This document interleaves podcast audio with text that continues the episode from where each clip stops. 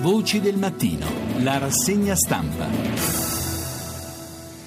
Buongiorno, sono le 7.35 39 secondi, bentornati all'ascolto della rassegna stampa dei quotidiani che oggi non escono in edicola se non eh, qualche sporadica eh, edizione di giornali locali eh, per ragioni mh, locali. Ma noi comunque oggi abbiamo mh, diverse notizie, soprattutto Olimpiadi, eh, perché eh, ieri sono accadute cose molto belle eh, per gli azzurri e non soltanto per gli azzurri, perché vedremo che Rio eh, si sta rivelando un po' un luogo eh, dove nascono amori, dove vengono confessati amori, dove vengono esplicitati amori, richieste di nozze, insomma eh, è qualcosa di molto divertente, non soltanto amori eterosessuali ma anche amori omosessuali. Comunque cominciamo con la pagina del Corriere dello Sport.it eh, che fa una sorta di rubrica con gli avvenimenti salienti del giorno prima, Rio 2016 rivivi tutta la giornata,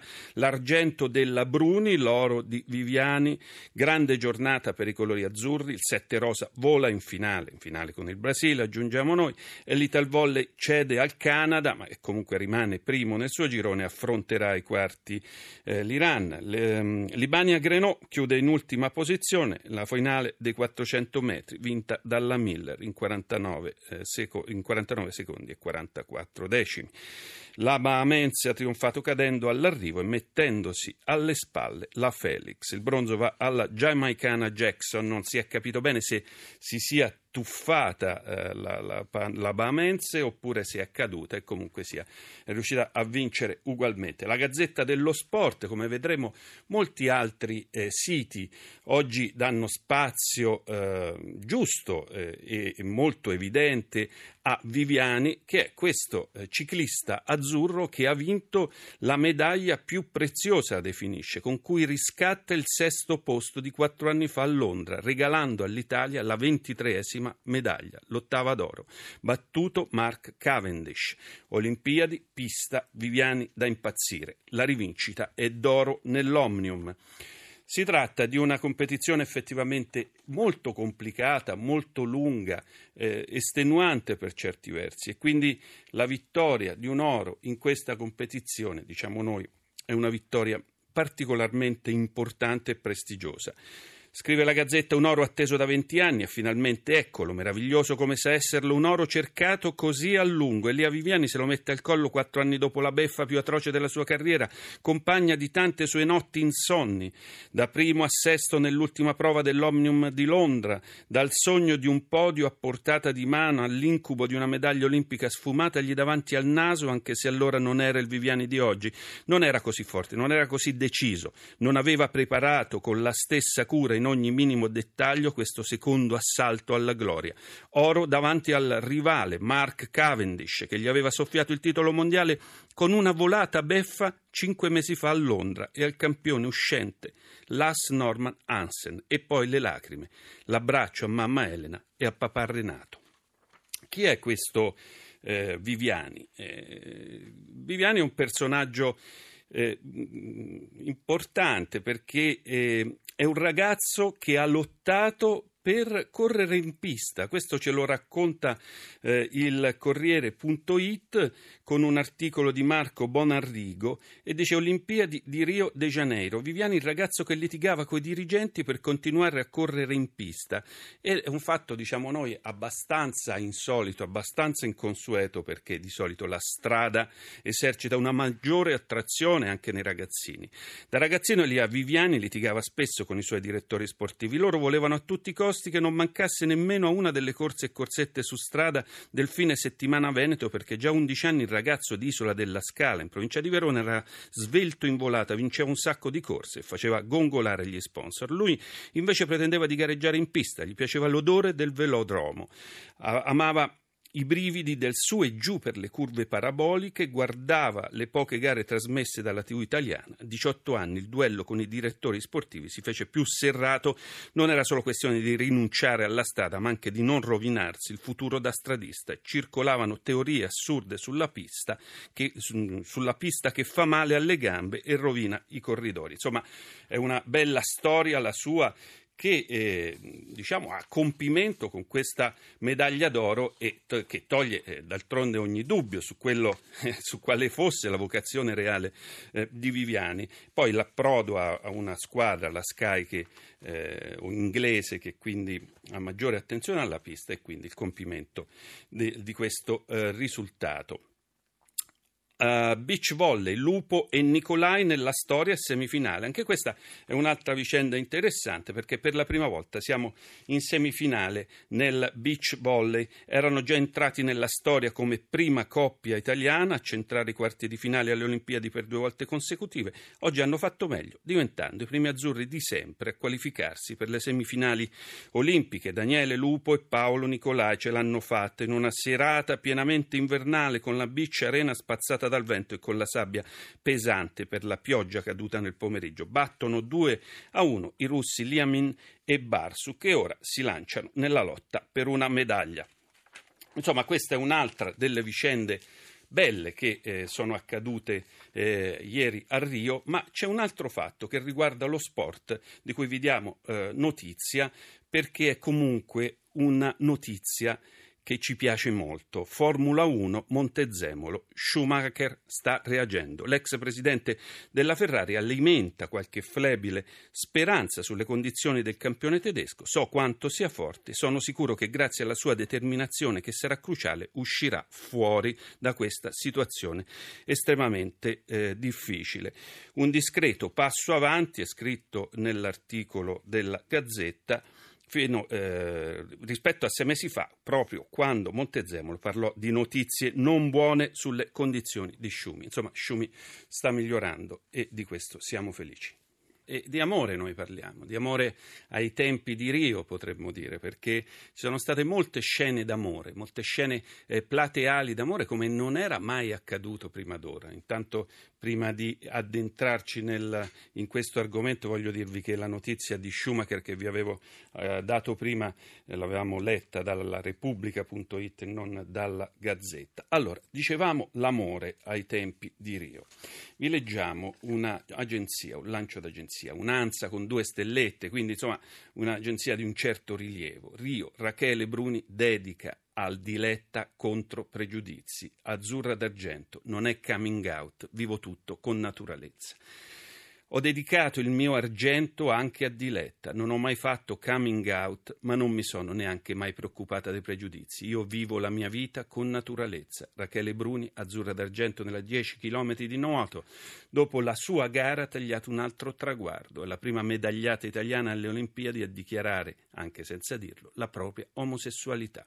Dite che ci vuole coraggio? Non lo so. So solo che mi è venuto naturale pensare alla mia diletta e non ai pregiudizi della gente. E questa è l'ultima, diciamo, dichiarazione d'amore, perché ce ne sono state altre, altre eh, dichiarazioni d'amore omosessuale, di amore eterosessuale. Sempre ieri a, a, a Rio, eh, in, in, questo articolo sempre di Repubblica.it, i giochi dei matrimoni, Dujardin mm, riceve la proposta dalla tribuna, eh, l'aria di Rio evidentemente, scrive Repubblica, fa bene alla voglia di fiori d'arancia, dopo le proposte ricevute dalla rugbista brasiliana Isadora, Isadora Cerullo, dalla tuffatrice cinese Ezi, anche l'equitazione ha vissuto la sua love story, protagonista la britannica Charlotte Dujardin. Eh, presupponiamo che sia un cognome francese, ma insomma lo leggiamo così, senza accenti, che dopo aver realizzato il punteggio più alto nella prova individuale freestyle di dressage ha visto il fidanzato di lunga data, il sudafricano Dean Wyatt, sventolare in tribuna un cartello con la scritta Ci sposiamo adesso? Le nozze erano state a lungo rinviate. Charlotte, campionessa olimpica in carica, ha detto che i due si sposeranno il prossimo anno dopo un, fidanza- un fidanzamento lungo nove anni. Dicevamo appunto di, dell'amore della dichiarazione d'amore no, della rugbista, è successo alcuni giorni fa, il, il 9 agosto se non sbaglio. Eh, Mario Ri, eh, volontaria a Rio eh, 2016, chiede pu- pubblicamente la mano all'atleta brasiliana Isadora Cerullo dopo la finale Australia-Nuova Zelanda e il bacio fa scattare la festa. L'abbiamo visto in televisione, l'abbiamo visto molte volte. Più recente invece quest'altra dichiarazione d'amore, una dichiarazione d'amore con una ritualità anche sorprendente perché è quella eh, che eh, la, la, dichiarazione che Kinkai, il compagno di Ezi, ha fatto appunto alla, alla, alla, sua promessa sposa, ormai promessa sposa, dopo l'argento. Il pezzo l'abbiamo tratto eh, dalla stampa eh, di ieri. Giulia Zonca all'Olimpiade di Rio, Archi- Giulia Zonca è l'articolì, la, la collega giornalista, l'Olimpiade di Rio archivi anche lo stereotipo dei cinesi perfetti e calcolatori cresciuti per il successo, immuni ai diversivi e allergici all'empatia, via eh, credenza estinta che sparisce insieme con l'idea che i nuotatori di colore siano una rarità. Da, eh, fidanzati da Londra, nella piscina dei tuffi, Kinkai, bronzo nel sincro da tre metri, si inginocchia per chiedere la mano di Ezi, argento dal trampolino, ed è un finanziamento nato poco prima dei Giochi di Londra, diventato pubblico quattro anni fa e maturato in un ciclo olimpico nel 2012. Lui ha perso l'oro per un punto e mezzo, secondo nell'unica prova dei tuffi scappata alla Cina. Per colpa sua la nazionale ha mancato l'emplane ma al posto della pubblica vergogna ha avuto un abbraccio.